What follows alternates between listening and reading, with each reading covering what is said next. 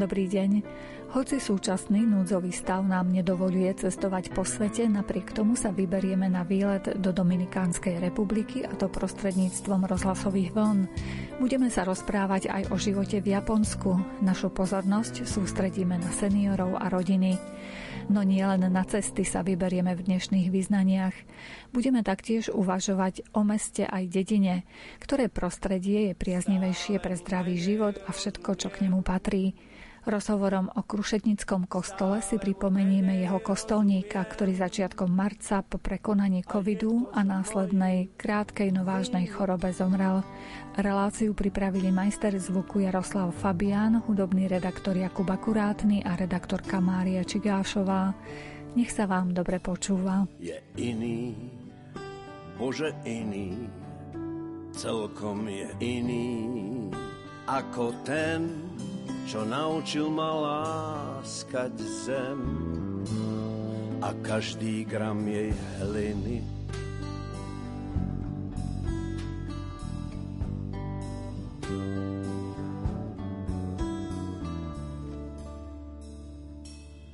A on je stále ten istý, rovnako svetlý, tienistý, tienistý a jeho brud i jeho kal nemenia svoje znaky. Ja som to bol, kto nepoznal, netušil, že je taký. Ja som to bol, kto nepoznal, kto netušil, že je, že je taký.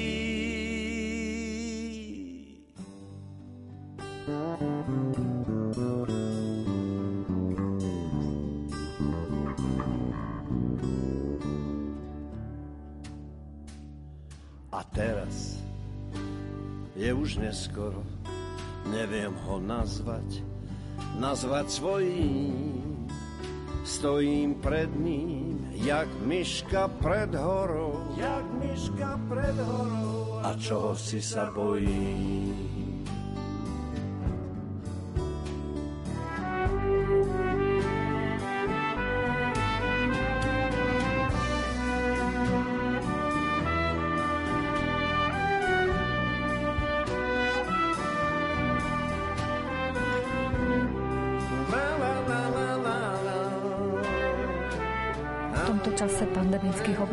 Vás predsa len pozývame na malý rozhlasový výlet a to do príjemne teplej Dominikánskej republiky.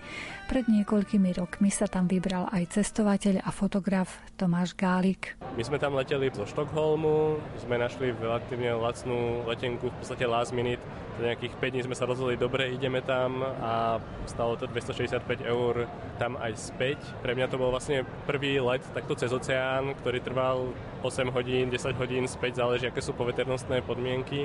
A vlastne som si uvedomil, že letieť niekam tak ďaleko tisícky kilometrov nie je problém. Je to naozaj o tom, že kúpite tú letenku, sadnete na to lietadlo a či už cestujete v Európe hodinu, dve alebo niekam ďalej 4 hodiny, tak, tak tu si len posedíte dlhšie a vystúpite na letisku napríklad Punta Cana v Dominikánskej republike, v úplnej exotike v Karibiku. Ja som tam bol na prelome februára a marca a vystúpite niekde vlastne v tropickom raji, kde je úplne teplo.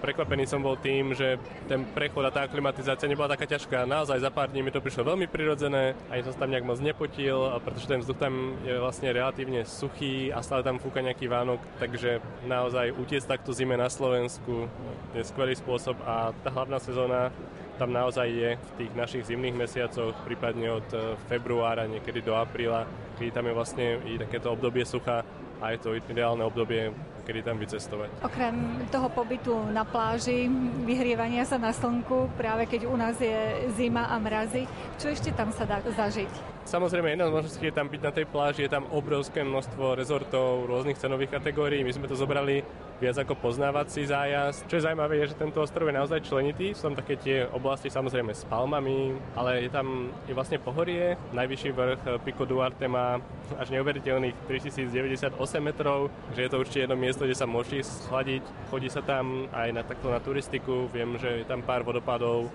ktoré za tú námahu sa niekam vyštverať do výšky určite stoja. Čo nás zaujalo, bolo miestne jedlo. Veľmi radi sme sa tam stravovali aj v takých tých pouličných bufetoch, kde tí miestni varili. Mnohokrát to bolo nejaké jedlo typu ryža, plus e, nejaké meso. Mnohokrát to bolo nejaké kurá v nejakej omáčke, oni k tomu veľmi radi ešte podávajú nejakú fazulu alebo taký nejaký šošovicový prívarok, hrachový prívarok a k tomu avokádo. Keď sme šetrili tak mnohokrát, toto sme si dali ako hlavné jedlo dňa a vydržali sme takto s nejakým ovocím vlastne aj do večera, vlastne nejesť. Ako tam žije bežné obyvateľstvo? Vieme, že turisti sa teda dostanú do toho možno aj luxusnejšieho rezortu, ako žijú bežní ľudia. Práve nechcem nejak tak moc generalizovať, aby som zase nejakú nepravdu nepovedal, ale Dominikánskej republike je fakt taký ten veľký kontrast. Napríklad pre turistov nedaleko tých rezortov sú aj supermarkety, ako ich poznáme u nás, ale v takých tých menších dedinkách, tak tam jednoducho funguje klasické trhovisko, kde ponúkajú tradičné výrobky. Do Dominikánskej republike sa chodí mnohokrát aj za dominikánskym rumom, Dominikánske cigary sú tiež špecifické, sú trocha iné než tie kubánske a čo nás vždy zaujalo, bola taká tá atmosféra v tých e, dedinkách. Ľudia tam žijú takým tým pomalším tempom, mnohokrát tam vyhráva hudba, Všimli sme si, že väčšinou sa tam opakujú také štyri populárne pesničky. Naozaj tie ženy sa tam správajú tak, e, že majú radi tanec a bolo veľmi príjemné vždy sledovať to, že sa tam akoby nevyhýbajú takému tomu očnému kontaktu. Každý vás tak od srdca pozdraví, a cítili sme sa tam veľmi príjemne. Boli ste aj na nejakých potulkách prírodou napríklad? Áno, boli sme napríklad aj v jednej západnej časti Dominikánskej republike, skoro na hranici s Tahiti. Zajímavé je, že táto časť je viac vypriahnutá. Je to skoro ako púšť, mnohokrát tam nájdeme aj kaktusy, ešte samozrejme v Dominikánskej republike sú asi najkrajšie pláže v Karibiku. Je to naozaj taká tá tyrkysová voda a palmy, niečo ako vidíte v takých tých katalógoch. Zároveň mať takú tú fotku s tou jednou palmou, tým pieskom, je docela náročné, lebo na tom pobreží tých paliem je obrovské množstvo. Takže aby ste mali takú tú jednu palmu, ktorá akoby trčí z toho pobrežia a v pozadí to Tyrkisové more, tak takéto miesto nájsť nie je ľahké. Väčšinou to je na nejakom cípe toho pobrežia alebo keď niekde taká tá palma vyrastie, alebo tie ďalšie sú pokácané. Takže sú tam úžasné pláže. Čo je určite super, je vlastne kokos a nájdete tam kokosové orechy. Nie sú to ako také tie suché, hnedé orechy, ktoré si kupujeme u nás na Vianoce, ale je to naozaj kokosový orech, ktorý je zvonka zelený, je obalený vlastne obrovskou masou ešte také akoby dužiny alebo ďalšej dreviny, ktorá ho chráni a ten miestny vám s tou mačetou otvorí ten kokosový orech možno dvoma, troma rezmi. Ja som s tou mačetou, s tým nožom a s tým kokosovým orechom bojoval fakt 15 e, minút, kým som sa vôbec dostal k tomu, aby som tam mohol prestrčiť e, slamku. Treba si aj zručnosť na tie tropické plody. Áno, určite treba zručnosť, tí miestni ju majú. Potom s tým tropickým ovesím nejak tak vždycky súvisí aj to, aké akoby nápoje tam podávajú. Určite si vychutnajte takú tú originálnu piňakoládu. Tu mnohokrát vám spravia tak, že vám dajú ananás, z toho vydlabu tú dužinu to vnútro, dolejú to v podstate rumom, takou smotanou, hustou pomiešajú a tuto máte nejakú originálnu piňakoládu, ktorá mnohokrát chutí stokrát lepšie než akákoľvek v nejakom bare u nás. Ešte je zaujímavé, že oni to dolievajú väčšinou z takých dvojdecových e, rumových flašiek a mnohokrát sa tam nezmestí do toho ananásu. Takže okrem toho, že dostanete do jednej ruky ten ananás, tou piňakoládou do druhej dostávate ešte zbytok tej rumovej flašky, takže na jeden ananás a jednu piňakoládu ešte máte snáď deci a pol e, rumu v druhej ruke. Je tam veľká horúčava, tak ako u nás v lete, že niekedy 35 stupňov v tieni, alebo je to príjemnejšie tam? Mne prišlo, že tam je v celku príjemne, je to dané tým, že tam fúka vždy nejaký Vánok a aj keď tam bolo napríklad 30 stupňov, 35 stupňov, tak nám neprišlo, že tam je tak horko, že by sme to nezniesli. Ale možno je to aj dané tým, že sme tam naozaj boli väčšinou na pláži, takže človek sa mohol schladiť vo vode. Pamätám som, že v hlavnom meste Santo Domingo tam občas teplo bolo, keď tam človek chodil po tých rozpálených uličkách, tak to dalo zabrať. Naopak, doprava funguje v celku spolahlivo. Tam odporúčam to nepodceniť, zobrať si sebou aj nejaké teplé veci, lebo v autobuse na vás pustia tú klímu a vy z tých 18 stupňov von do tých 30 môže byť občas na škodu. Ľudia sú akí? Príjemní alebo nemajú radi veľmi turistov? A ľudí by som popísal ako veľmi priateľských, ale aj veľmi uvoľnených. Naozaj tam nechcem povedať, že to tam je tým rumom, ale naozaj tam je taká tá salsa a bačáta, to je vlastne pôvodne dominikánsky tanec, takže tam ako tá kultúra okolo toho tanca a spevu je veľká a je to niečo, čo možno u nás už nemáme, že ten náš folklór trocha tak pozadí, ale tam tí ľudia si naozaj žijú tou muzikou, tým tancom skoro každý deň. Je tu výlet vhodný treba aj pre študentov, ktorí teda ešte nemajú vlastné zdroje z nejakých príjmov pracovných? Odporúčal by som tento výlet aj študentom, je to skvelá možnosť ako sa pozrieť za oceán, len treba byť pripravený sledovať ceny leteniek a občas, keď nejaká nízka cena sa objaví, tak neváhať, sa rozhodnúť a naozaj vycestovať. A ten samotný pobyt dá sa zvládnuť finančne? Samotný pobyt, my sme čakali, že Dominikánska republika bude relatívne lacná, ale vlastne nebola. Chodia tam aj americkí turisti, vďaka nim tie ceny sú naozaj vysoké a Dominikánska republika nie je také miesto, kde by ste mohli ako naozaj ušetriť. Čiže na záver, ak by ste mali vybrať tri veci, kvôli ktorým sa oplatí do tej Dominikánskej republiky cestovať, čo by to bolo? Pláže, rum a bačata. Každý deň, každú noc snívam len o tom, kde chcel by som byť. Tisícky míl od domova na ostrove pod palmou sa skryť. Každý deň, každú noc snívam si ten svoj naivný sen že nič ma nezobudí. Ja v tom mori snov na veky kúpať sa chcem. Chcem počítať vlny, počuť morate. Na pláži v bare uhasiť smet. Do každej zátoky prepádlovať. Čo viac ja môžem si priať, len tak si hrať na ukulele od pondelka až do nedele. Život by bol dokonalý, verím, že raz sa mi to podarí.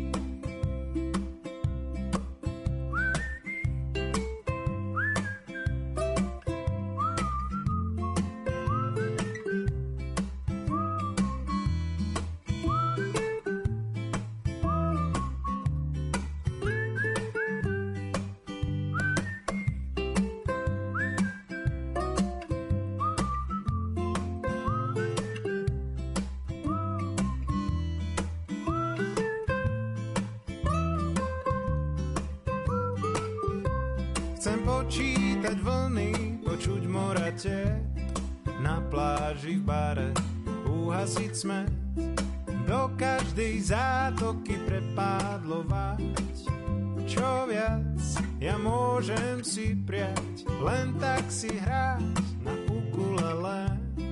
Od pondelka až do nedele život by bol dokonalý. Verím, že raz sa mi to podarí. Verím, že raz sa mi to podarí septembri minulého roka sme sa s redakčným mikrofónom vybrali navštíviť Oravskú obec Krušetnica. Okrem iných zaujímavostí, ktoré sa v obci nachádzajú, sme zašli aj do tamojšieho kostola. Privítal nás v ňom kostolník pán Augustín Janeček. Cítili sme, že prácu kostolníka vníma ako svoje životné poslanie, Značením nám porozprával o chráme množstvo zaujímavostí. Žiaľ, začiatkom marca sme sa dozvedeli smutnú správu. Hoci sa mu podarilo ťažký priebeh covidu prekonať, následne ochorel na ďalšiu ťažkú chorobu a vo veku 70 rokov 2. marca zomrel. Ťažko to prežíva nielen jeho najbližšia rodina, ale celá krušetnica. A ako nám povedala starostka obce pani Terézia Pacoňová, keby neboli pandemické obmedzenia, na jeho pohrebe by sa zišla celá dedina. 40 rokov spravoval obecnú vodu a žil len pre kostol. Keď sa kostoly opäť otvoria, pán Augustín Janeček bude veriacim z Krušetnice veľmi chýbať. Tí ho dnes s veľkou vďačnosťou zahrňajú do svojich modlitieb a my si pána Janečka pripomenieme rozhovorom, ktorý sme s ním pred niekoľkými mesiacmi nahrali. Pôvodný kostolík, tu, ktorý tu mali drevený, bol postavený roku 1666. Nakoľko sme, alebo naši predkovia patrili pod zakamene, takže v roku 1788 tu vznikla nová farnosť Krušetnica Lomná. Keďže tento kostolík tu bol, ozaj musel byť maličký, lebo sa nachádzal v týchto priestoroch. Tak počase sa rozhodli, že by bolo dobré postaviť nový kostol. Tak v roku 1811 na sviatok navštívenia Pany Márie, ktorého obraz tu máme, posvetil základný kameň a začali budovať. No lenže tých časoch bola bieda o peniaze, takže postavili kostol okolo toho dreveného kostolíka, ktorý tu bol. Postavili po okná a keďže nemali financií, tak až 11 rokov čakali, kým nazbierali financie, zatiaľ to lešenie senilo a spadlo.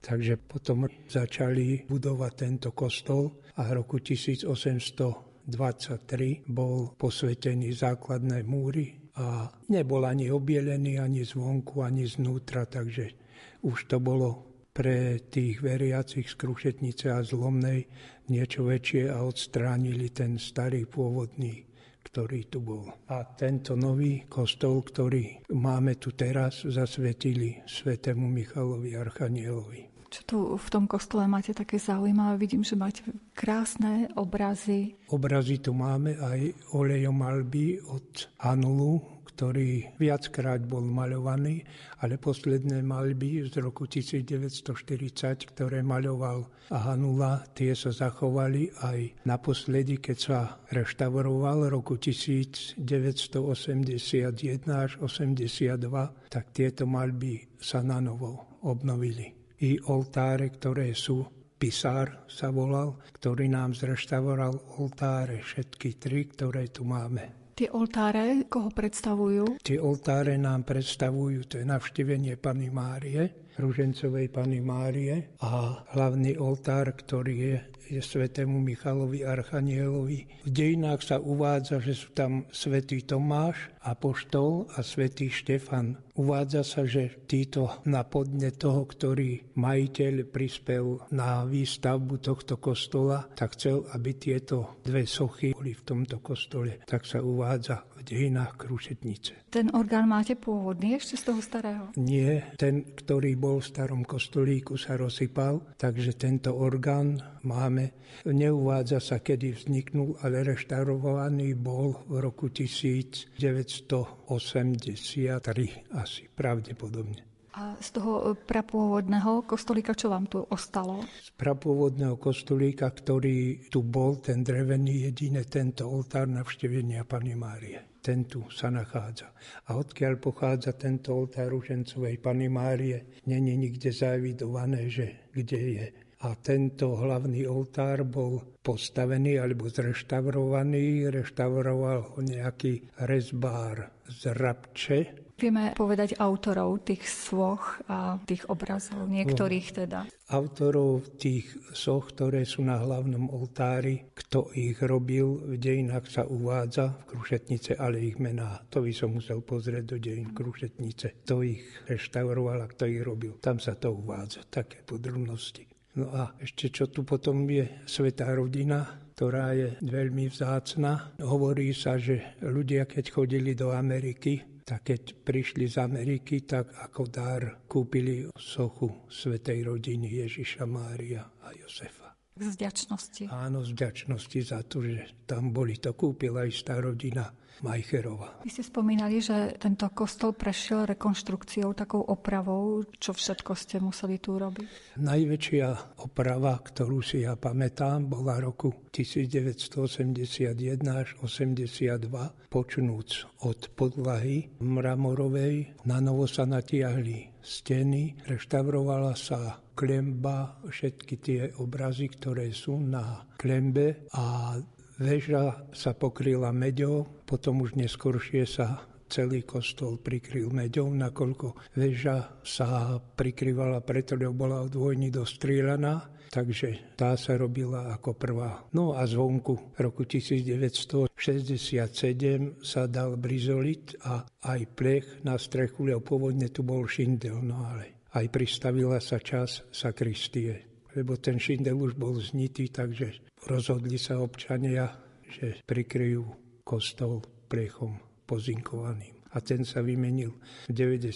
rokoch za medený. Navštevujú tento pekný kostol aj návštevníci Krušetnice, ktorí sem príjú treba do múzea kávy alebo za peknou prírodou? Áno, viackrát tu boli aj za mnou, aj popredu sa nahlásili, že prídu nejaké zájazdy alebo tak, či by som bol ochotný im otvoriť kostol a porozprávať im o niečo. Áno, toto je veľmi často naštevovaný kostol, zvlášť teraz, keď chodia do muzeumu ľudia, tak vždy chcú využiť, pretože plný autobus do muzeumu nevôjde naraz, tak jedna polovica ide do kostola, druhá ide tam a potom sa vymenia. Áno, dosť často to navštevujú ľudia. Predpokladám, že sú milo prekvapení, ako je to tu krásne vo vnútri. Tak sú milo prekvapení z toho, že tu je pekne čisto vyzdobený. Takže ozaj pochváľujú to, že ľudia ešte sú veriaci a snažia sa tu ten svoj kostol, ktorý majú vo svojej dedine stále zdokonaľovať a skrášľovať. Nie len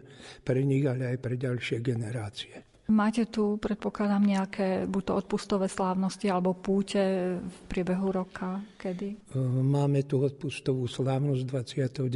septembra na svätého Michala a potom taký významný deň máme 13. jún, nakoľko bol tento kostol konsegrovaný ordinárom Štefanom Garajom, takže tieto významné dni sa hlavne tu svetia. Ak sa môžem spýtať, koľko rokov ste už kostolníkom? Ja som kostolníkom, keď vám to tak poviem, že kňaz je od vysviacky, čiže keď je kaplánom. No ja som začal 30. marca 89 ako rozdávateľ svetého príjmania, ktoré mi vybavil pán Farár, nakoľko postihla ho choroba, tak som pomáhal kostolníkovi do 25. februára 2001, nakoľko dostal pôvodný kostolník porážku, tak od tých časom kostolníkom. Ale je to dosť taká záväzná služba. To nemôžete veľmi ďaleko cestovať na dovolenku asi. Máte pravdu, ale v tom mi pomáhali a pomáhajú hlavne teraz syn. Tí ostatní sa už odsťahovali, majú svoje rodiny, ale jeden syn je slobodný, takže s tým sa striedame. Takže keď ja nemôžem, že som deci otestovaný, on je zamestnaný tu v obci, takže navzájem. No a zasa dcera robí organistku, takže jeden z druhého vieme nahradiť, keď je potrebné, či už na nejaké sviatky, alebo tak, čo je za potreby. Možno by našich poslucháčov zaujímalo, čo všetko patrí do tých povinností kostolníka, alebo teda človeka, ktorý sa stará o všetko súvisiace s duchovným životom v obci. V prvej rade sa smejú vždy, že kostolník má kopu kľúčov, môžete sa podívať. Hej. Keď prídu čistiť kostol, tak im dám, tak sa vždy pýtajú, že ktorý kľúč je od toho. Skúšajte, nájdete. Povinnosťou kostolníka nie len tu, ale v každej farnosti je v prvej rade, aby bol kostol čistý, postarať sa o poriadok, postarať sa, aby kňaz mal dôstojné i oblečenie, pripravené všetko na svetú omšu nachystať, na čo príde, čo sa odohrá, či sú to pohreby, treba zvoniť zase. Takže stále je čo robiť. To nie len, že ako hovoria niektorí, že kostolník robí len oblečie kniaza a to je všetko. Není pravda. Kostolník musí mať prehľad o všetko, čo sa v kostole deje, čo sa tam ide robiť, samozrejme so súhlasom miestneho kniaza. Možno niekedy my už máme sviatky vianočné, veľkonočné, ale kostolník ešte je v kostole a má ďalšie povinnosti. No isté, že tak zvlášť pred sviatkami či sú to veľkonočné alebo vianočné, hej, tak už treba popredu. Celé leto chodím obzerať, kde, ktorý stromček zotneme aby nebol problém potom v zime, keď napadne snehu. Hej. Ale mám tu zasa dobrých spolupracovníkov, ktorí mi pomáhajú v tomto, takže keď poviem, že ideme na Vianoce nejaký stromček tu, tak je tu taký jeden odborník lesník, ktorý mi povie, áno, už som vyhliadol, máme, pôjdeme preň. A to samé, keď sú aj veľkonočné sviatky, takisto, no tak hovorím, ďakujem synovi, ktorý je ešte slobodný, že má k tomu vzťah a že sa mi snaží pomôcť v tomto. Že sám kostolník by toho veľa neurobil, keď nemá ešte zo pár pomocných rúk v okolí. No isté, že nie. To sám kostolník to by nezvládol, aby len čiste on sa staral o všetko, zabezpečil. A keď viete, že človek i doma má niečo, i nejakú prácu, to takže cez zimu ešte, keď není takej práce doma, tak to by sa dalo zvládnuť, ale cez leto takto nie.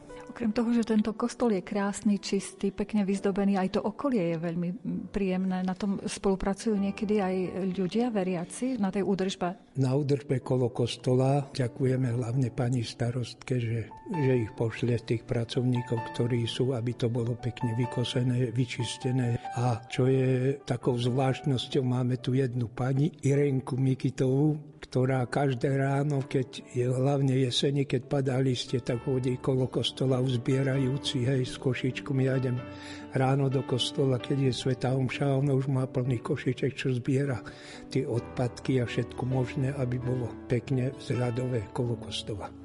Keď skrývaš ma sám vo svojom náručí, tak viem, že môžem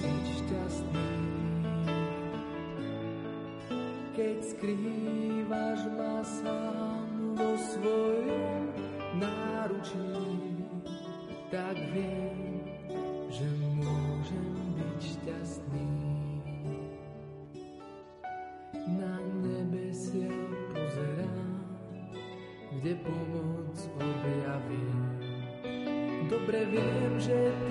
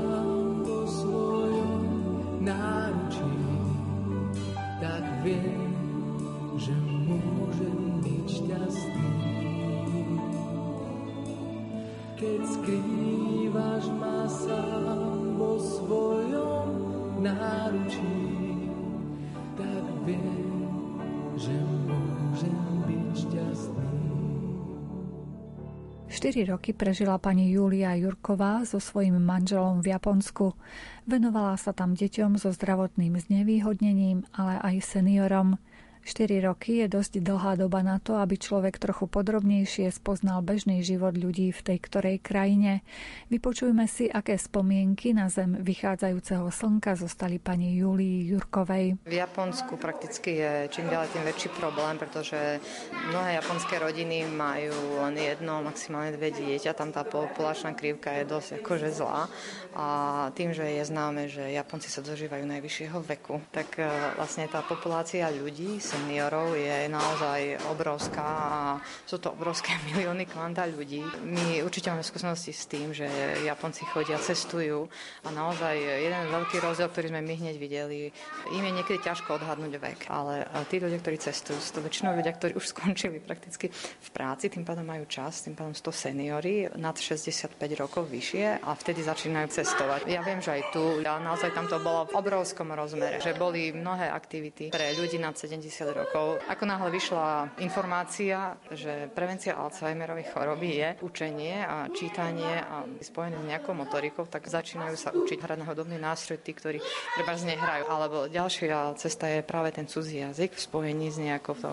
Chodia fyzioterapeuti aj do nejakých tých center seniorov, kde sa snažia nielen nejak cvičiť v rámci rehabilitácie a odstranenia bolesti, ale práve na mentálnych kvalitách na mentálnych zručnostiach. Takže v tomto sme videli už dávno, to bol rok 2004 až 2008, keď sme tam žili, že sú naozaj aktívni ľudia nielen v zmysle cestovania, ale aj v zmysle toho, že oni sa chcú, chcú stále ďalej a ďalej vzdelávať a učiť, lebo vedia, že ten osoch príde k ním. Boli to niektoré ženy, ktoré mali teraz vnúčatka v Amerike, ktoré žili a vedeli, že sa s ním nemôžu porozprávať, tak prakticky ja poznám jednu pani, mala 87 rokov a prišla, že ona chce sa učiť angličtinu, čo pre mňa bolo niekedy úplne ja som nevedela, ako reagovať aj na to, že aký ten výsledok alebo osoch bude. Ja som sa snažila jej vraviť, že dobre, jasné, kľudne. A, a ja som videla, ako sa snažila, ako naozaj nachádzala ona samé veci nové, ktoré by sa dali robiť. Že tá motivácia bola obrovská, ale nie len preto, že by sa chcela porozprávať s rodinnými príslušníkmi, ale celkovo oni vedeli, že jednoducho musia aj mentálne pracovať ďalej, aby neupadli v úvodzovkách povedané. Takže to bol taký veľký stimul, že my keď sme sa vrátili, tak stále v našich rodinách sa snažíme poháňať, aby boli ako sa dá aktívni, no, ak im to zdravotný stav hlavne dovoluje tým preberajú za seba zodpovednosť aj za to precvičovanie mozgu, e, tela, aby čím viac boli samostatní ešte aj so zvyšujúcim sa vekom. Áno, no viem, že mnohí luštia všelijaké sudoku a, a podobné veci, ale naozaj, ak môžem poradiť, tak učenie sa cudzieho jazyka alebo prakticky rôzne formy nejakej muzikoterapie alebo čokoľvek, kde spoja tú kogniciu s pohybom je, je veľmi prospešné. Je jasné už, že čo sa týka mozgu a všetkých tých e, plasticity mozgu a neurových spojení. Niekedy sa tvrdilo, že zanikajú nervové bunky a prakticky sa nedokážu obnoviť, ale všetky obrovské výsledky aj v rámci ľudí, ktorí prekonali mozgovú mŕtvicu a ktorí sa naozaj dokázali dostať späť do života, ukazujú, že je to možné, že proste tie jednotlivé dráhy sa dokážu znovu obnoviť. Menej viac, ale jednoducho ten mozog je plastický a v každom veku dokáže prakticky tie kompenzačné mechanizmy nastaviť tak, aby to telo z toho profitovalo. Neviem, či ste už v tom čase mali aj rodinu, že ste mali možnosť vidieť aj ako žijú si tam rodiny v Japonsku, ak, aký je priestor pre malé deti. Tak ja som rodinu v Japonsku nemala, ale ja som otehotnela s prvým synom vlastne v Japonsku a my sme potom odišli, ale pohybovala som sa medzi či Japoncami alebo ľuďmi z Európy, ktorí rodiny mali. Ťažko tak rýchlosti porovnať plusy a minusy, len asi vieme všetci, že japonská rodina troška je nastavená tak, že ten otec je stále v práci. Začína tu už byť aj tu móda a bohužiaľ je to také, že ako keby nemôžem povedať, že absentoval v rodine, ale my sme aj s nejakými známymi Japoncami tak stále preberali, že prečo je ten systém tak nastavený, že naozaj tá mama napriek tomu, že je v domácnosti, alebo ženy, ktoré sa vydajú a ich manžel má dostatočný prieby, akože ani aj keď chcú by nemali pracovať ako spoločenský status, tak naozaj zabezpečujú všetko. Hej, čo sa týka vzdelávania detí a tak a ten otec je len ten kvázi zdroj príjmu, ale čím ďalej ja vidím, že sa to mení. Už my sme odchádzali v roku 2007 a viem, že už vtedy proste mnohí tí mladší, ktorí študovali v zahraničí v Austrálii, v Amerike a sa vrátili do Japonska, začali pracovať vo firmách, tak si to vyslovene pretlačali, aby aspoň ten jeden deň tú nedeľu boli akože s rodinou a nie všetkým sa to darí, niekedy to je náročné zmeniť celý ten dlhé roky trvajúci systém, ale bolo viac a viac už vidieť prakticky rodinku v nedelu spolu s kočikom aj otec. Ja si myslím, že určite sa to mení, aj keď určité veci tam stále pretrvávajú a sú náročné pre nich ako pre rodinu. A ďalšia vec je to, že vzdelávanie je nastavené dosť tak, môžem povedať, kapitalistickým spôsobom, že kvalita škôl je v veľkej miere závislá od e, príspevkov. Prakticky to množstvo súkromných škôl, ktoré nie sú zdarma, ktoré musia rodičia hradiť. A existujú také tri skupiny, ako tie školy pre tých, ktorí sú kde si v tej sociálnej vrstve nižšie, potom tá stredná, ale naozaj tie najškoly, ktoré sú strašne drahé a nie každý Japonec prakticky si môže dovoliť, lebo oni ich príjmu na vysokú školu len každý ten semester musí byť hradený. Takže môj manžel mal šťastie, že dostal štipendium na Kyoto univerzity, ktorá je akože druhá najlepšia univerzita a ministerstvo školstva hradilo celé jeho štúdium. On študoval zo SUVy, takže vec, ktorá je im prakticky tiež prospešná, lebo majú s tým problémy. Ale ja stále hovorím, že na Slovensku nie je stále, ale vo väčšine prípadov aj dieťa, ktoré je schopné a nepochádza z nejak bohatého zázemia, dokáže prejsť tým systémom a ak má ten talent, tak je kde si sa prederie a dostane a má šancu sa dostať naozaj na dobré gymnázium alebo niekedy aj na dobrú vysokú školu. Kdežto tamto nie, vo väčšine prípadov nie je možné. Nie stále, ale vo väčšine prípadov nie. Hej. Dokonca už aj materské školy niekedy sa robia také ako kvázi príjimačky do určitých materských škôl, hej, čo pre mňa bol úplný šok že ako dokážu posúdiť trojročné, štoročné deti, hej, či sú zrelé, ale oni jednoducho schopné ísť ich systémom náročným a aby tie výsledky oni mali, aby potom po tej materskej škole ona sa dostala do toho istého dobrého systému na základnej a teda a teda. Takže ja som to videla ako nie veľmi jednoduchý spôsob e, žitia a vôbec každý pozná, že v Japonsku je strašne veľa takých testovacích metód a, a naozaj tie deti majú kopec povinností, strašne veľa predmetov v škole a hlavne veľmi veľa doučovania doma. Že mnohí učiteľia chodia aj domov doučovať pred tými presunami na iný typ školy. A naozaj ja som to videla u jednej Slovenky, ktorá je tam, tam žije s manželom, že jednoducho koľko tie deti jej, tí dvaja synovia museli prakticky prejsť tým doučovaním, že aj keby, že sme mali možnosť možno tam zostať, lebo bola to jedna z možností, že ja, mne to pripadalo, že ja toto svojim deťom nespravím, aby prakticky, lebo už len si zoberme ten jazyk, hej, oni majú inú abecetu, hiragana, katakana, ešte aj tých, tie znaky kanji, plus učia sa prakticky našu latinku, aby vedeli písať a plus ešte ťažšie ten cudzí jazyk, že naozaj už len ten počet tých znakov tej abecedy, ktorý oni musia vlastne na tom prvom stupni zvládnuť, je enormne veľký. Že je to náročné na pamäť. Naozaj osobne si myslím, že slovenský chlapec na prvom stupni základnej školy má jednoduchší život ako niektoré detičky v Japonsku. No. Nič už nie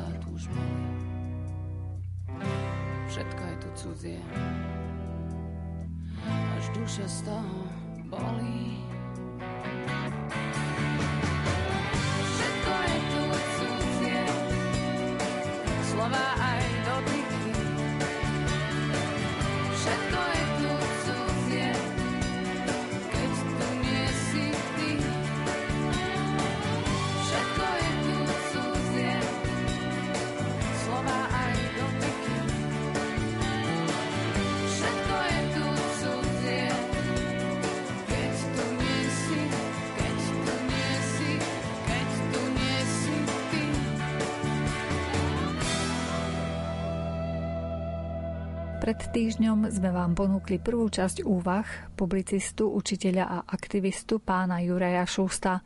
Zameral sa na vzťah medzi kultúrou a prírodou na pozadí života na vidieku a v meste. Dnes vám ponúkame druhú časť jeho pohľadu na túto problematiku. S prírodou v mestách už veľmi nespolupracujeme. Prírodu skôr vyťažujeme. Nečudo, že sa jej bojíme. Alebo v prípade sekulárnej ekokonverzie keď sa z žrúta stane žrút, začneme milovať psíkov a odvrhovať niekoľko mesačné mláďatá toho najväčšieho planetárneho predátora. Samozrejme, proti mojej téze, že spolužitie s prírodou prospieva časnému aj väčšnému životu, fyzickému aj duchovnému zdraviu, môže existovať kopec námietok. Jednu z nich by som chcel rozobrať. Tá by mohla znieť takto. Akademicky to síce sedí, ale životné skúsenosti takéhoto života sú pomerne vzácne. Aj keď azda, aj vďaka tejto konferencii nie tak vzácne ako existencia čiernych labutí. Skrátka, slovenský vidiek, aspoň z pohľadu zo mesta, chátra a zda ešte viac ako mesto. V meste existuje aspoň aký taký život. Existuje tam sekulárna kultúra, divadlo, kino, bary, kluby, ale aj náboženská kultúra kostoly, farnosti, rehole, stredká. Tieto dve kultúry prakticky vedú medzi sebou veľmi často zápas na život a na smrť. Hoci mnoho veriacich, najmä mladých, chce sedieť na dvoch stoličkách. Dármo evangelista hovorí o nenávisti sveta voči Kristovým učeníkom. Kresťania nechcú žiť na periférii a tak mnohí z tých talentovanejších a priebornejších radšej odsunú na perifériu svoju vieru, než by stratili svoj sociálny status. Druhá vec je, že mnohí kresťania ostávajú na periférii nie kvôli Benediktovej voľbe, ale z nevyhnutnosti vyplývajúcej z neschopnosti, babelosti alebo jednoducho zo zvyku. Kostol stredko sú pre nich bezpečné prostredia, z ktorých nevychádzajú a zmôžu sa akurát tak na nenávistné komentáre svetského diania. Ani ich nenapadne, že by aj oni mali ísť do sveta po vzore apoštolov. Akokoľvek. V meste je aký taký život.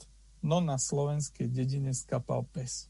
Vajíčka už neznášajú kury, ale Tesko, polička, vytlačili pestované trávniky a dedinskú kultúru už zväčša netvorí ani ten dedinský futbal, ale zväčša televízor a internet. Dokonca aj dedinské krčmy živoria, a to nie iba v časoch covidu. Darmo sú slovenské dediny zasadené do úbočí kopcov krásnej slovenskej prírody. Dnešní vidiečania už s ňou dávno nie sú spojení. Technika im dala možnosť uľahčiť si život a oni ju využili na 200%. Obalili si domy do polystýrénu, nakúpili fejkové krby, plazmové monitory a do zeme zasadili optické káble a postavili ploty. Čím väčšie, tým lepšie, lebo keď chýba spoločný život, ten zo slovenských dedín už dávno vymizol, keďže dediny už nežijú polnohospodárským životom, ktorý ľudí spájal v práci aj vo slave a pochopiteľne teda ani náboženským životom. A tak sú si viac cudzí, vzájomne ľahostajný, až nevraživý či nepriateľský. Aj slovenský folklór je na väčšine vidieka už skôr iba umelé retro alebo skanzen. Lebo keď chýba život, piesne nemajú čo spievať. A to, čo spievajú, už nemá základ v odžitom. Kým slovenská literatúra 20. storočia píše o dráme slovenskej dediny, o problémoch s alkoholizmom, o decimovaní svetovými vojnami, Dnešná literatúra by mohla opísať akurát tak nihilizmus a banálnosť vidieckej každodennosti. Isté nie, všade je to tak. Zjednodušujem, viem, existujú výnimky. Ale povedzme, že toto je pohľad mestského človeka na slovenský vidiek z výšky. Dá sa povedať, že moderná kultúra zničila mesto aj vidiek. Ich obnova nebude krátka, ale jazda a opäť možno paradoxne aj vďaka technike kratšia, ako by to bolo v minulosti. Skúsenosť predkov už nepredáva ústna tradícia, ale veľmi často internet. A pri všetkých handicapoch to má aj niekoľko výhod. Ale o tom nechcem teraz hovoriť. Čo je však dôležité, akokoľvek je dnešná praktická realita tristná, nie je skutočnou námietkou proti téze, že spätosť s prírodou napomáha náboženskému a teda celostnému zdaru ľudského života. Namietka je to skôr praktická ako filozofická. Spočíva v otázke, No dobre, ale ako túto pravdu uviezť do praxe? Už súhlasím, že dnes je to otázka skôr pre priekopníkov. Dovolte mi na záver nejako ešte stále viac mestskému než vidieckému človeku pridať niekoľko záverečných postrehov, ktoré azda môžu podporiť alebo nasmerovať rozhodnutie zmeniť doterajší skôr mestský životný štýl. V dnešnej úvahe som veľa operoval so slovom kultúra, ale nedefinoval som ho. Jej koreňom je latinské slovo kolere, ktoré značí pestovať, obývať, uctievať. Toto slovo ukazuje na to, že človek je viac než zviera, že jeho potreby sú širšie než biologické a preto človek nežerie, ale stoluje, nechráni sa pred chladom, ale vytvára domov a neberie veci ako nevyhnutnosť, tak ako sú, ale vie prežívať za veci vďačnosť, vie si ich úctiť a vie aj oslavovať. Kultúra preto zároveň súvisí aj s kultom, s vďačnosťou a úctou k stvoriteľovi za jeho dary. Tento význam kultúry predpokladá, že človek, racionálny živočích, je schopný poznávať formy vecí a rozvíjať ich. Vzorom pre kultúru ľudského ducha je preto polnohospodárstvo, pestovanie či chovateľstvo. Človek nie je stvoriteľom úrody, ani domácich zvierat, ale spolupracovníkom, ktorý na základe poznania vlastností semiena plodín, zvierat, dokáže svojou starostlivosťou prispieť k úrode i k dobrému prosperovaniu dobytka. Môj prvý záver je preto tento. Kto má skúsenosť s polnohospodárstvom, s pestovaním, s chovateľstvom, môže, samozrejme nemusí, ale môže lepšie chápať aj rolu kultúry, ktorá chce pestovať ducha. To znamená, že pravá kultúra už príjma určité formy ako dané a rozvíja ich. Na horách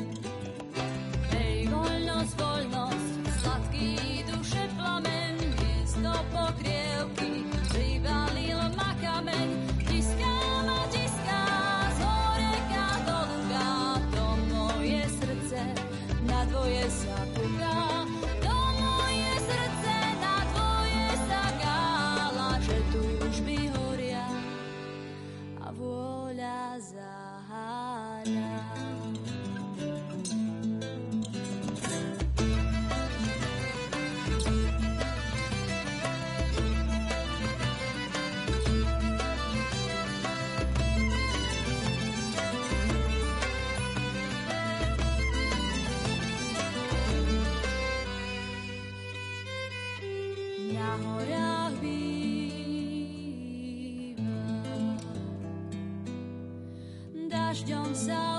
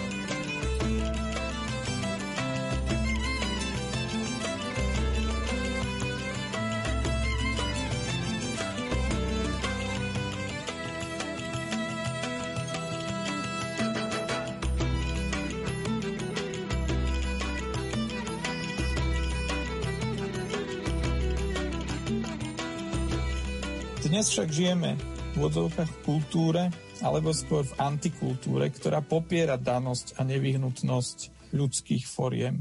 A človeka si predstavuje ako nekonečne tvárneho, a slobodného od zviazania akoukoľvek formou.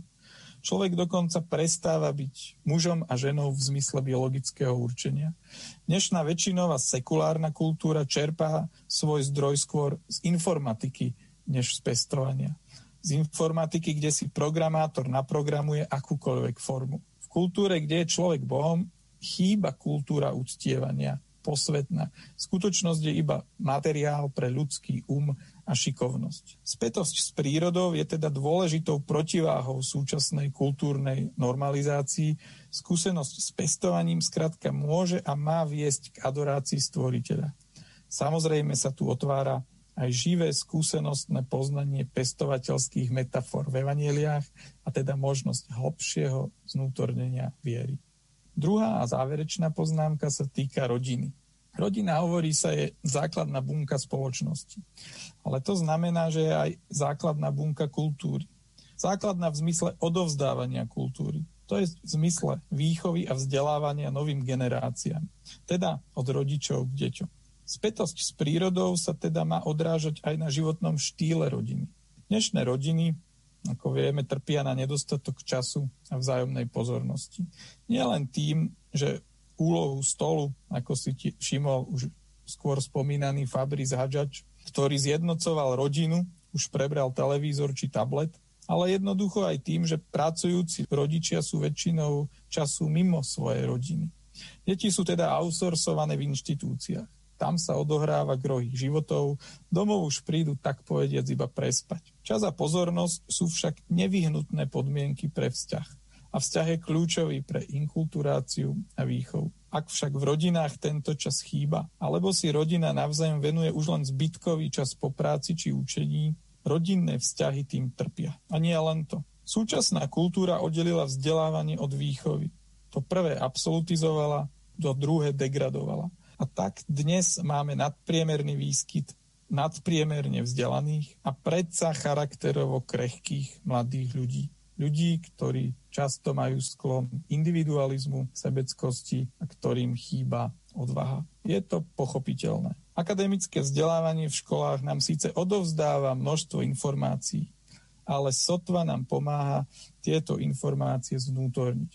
A už vôbec nám nepomáha budovať cnosti. Okrem toho, akademické vzdelávanie na väčšine škôl nie je zasadené do rámca kresťanskej filozofie osnovy. Dokonca ani na mnohých cirkevných školách nevyvierajú z kresťanskej kultúry, ale náboženstvo sa na osnovy jednoducho prilepí spolu so sladkými nástenkami a školskými obšami. Ak škola nebuduje cnosti, tak pomerne účinne napomáha budovať neresti. Vplyv rovesníckej skupiny netreba podceňovať. A netreba podceňovať schopnosť naplno sa nechať pohltiť digitálnym svetom. Ale problém je ešte hlbší. Aby rodina mala čo odovzdať, aby rodinné vzťahy mali reálny základ, rodina musí plniť konkrétne funkcie. Rodina skrátka musí mať čo spolu robiť. Niečo zmysluplné. Nie iba záležitosť relaxu počas víkendu, ale aj spoločne pracovať musí robiť aktivity, ktoré sa týkajú náboženstva, umenia a podobne, vzdelávania a podobne. Rodina by mala byť možno v niečom ako církev v malom. Mala by integrovať ľudský život vzhľadom k poslednému cieľu človeka. Rodičia by mali byť aj vychovávateľmi. Mali by odovzdávať intelektuálne aj morálne cnosti. Toto odovzdávanie sa však deje prostredníctvom napodobovania a navykania teda prostredníctvom spoločného života. Veľký problém dnešných rodín však je, že rodine chýba tento spoločný život. Zúfalo chýba. Lebo jej funkcie už prebrali iní. V prvom rade štát, v druhom rade inštitúcie ako školy, zušky, záujmové krúžky, družiny a tak ďalej. Funkciou rodiny ostala nocláreň a výdajňa stravy. Doslova, keďže spoločné stolovanie je oveľa viac ako vybrať si niečo pod zub z chladničky. A samozrejme služba. Problém dnešných rodín nie je teda iba vysoká rozvodovosť či absencia manželstva, spolužitie na divoko. Problém je aj ich nefunkčnosť v kontexte predávania kultúry mladším generáciám. V tomto zmysle život vo väčšom kontakte s prírodou znamená dve veci. V prvom rade pomalší čas, život na vidieku plyne pomalšie a v druhom rade ponúka viac možností pre zmysluplnú činnosť v rámci rodiny. Rozhodnutie pre život na vidieku je podľa mňa teda jedna zo súčastí Benediktovej voľby. Je to integrálna súčasť kresťanského spôsobu života a už tým samým môže byť znakom evangelizácie. Lebo aby sme my, kresťania, mohli Krista ponúknuť svetu, mali by sme v čo najplnšej miere už sami žiť ten život, o ktorom chceme svedčiť a ku ktorému chceme pozývať.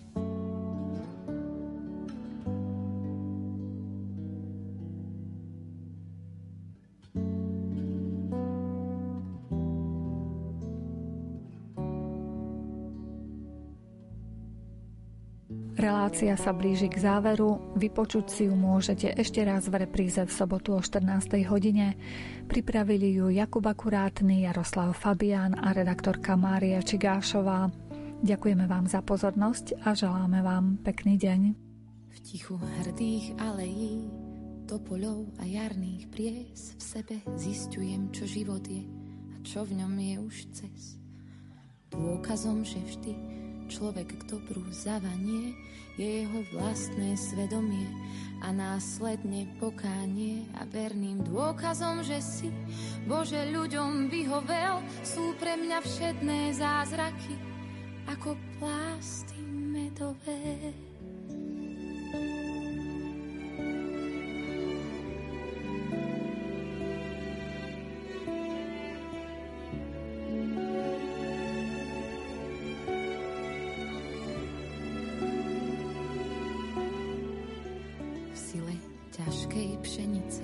Snopou sena na poliach prechádzam s malým batôžkom, kde sa ľudia neboja a v ruke mám kríž z koráliek. Spievam nahlas žalmy si, slnko s ťaby hračkou svetla, z božích rúk len si vysí. Aj keby všetko zlyhalo a nič nebolo v knihách, Božia láska ostane a nikdy nezlyhá.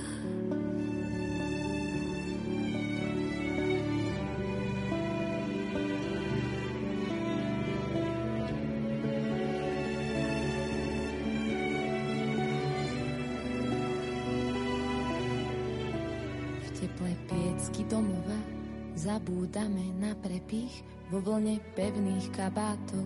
Sťaby z rokov 20 si občas povzdychneme, že bolo aj viac priaznivo, no pravda tá je v stretnutiach, ktoré boli naživo. Radosť tá je ukrytá v časoch menej hektických, s pásňou, že dar viery mám v modlitbe. Zatajujem tých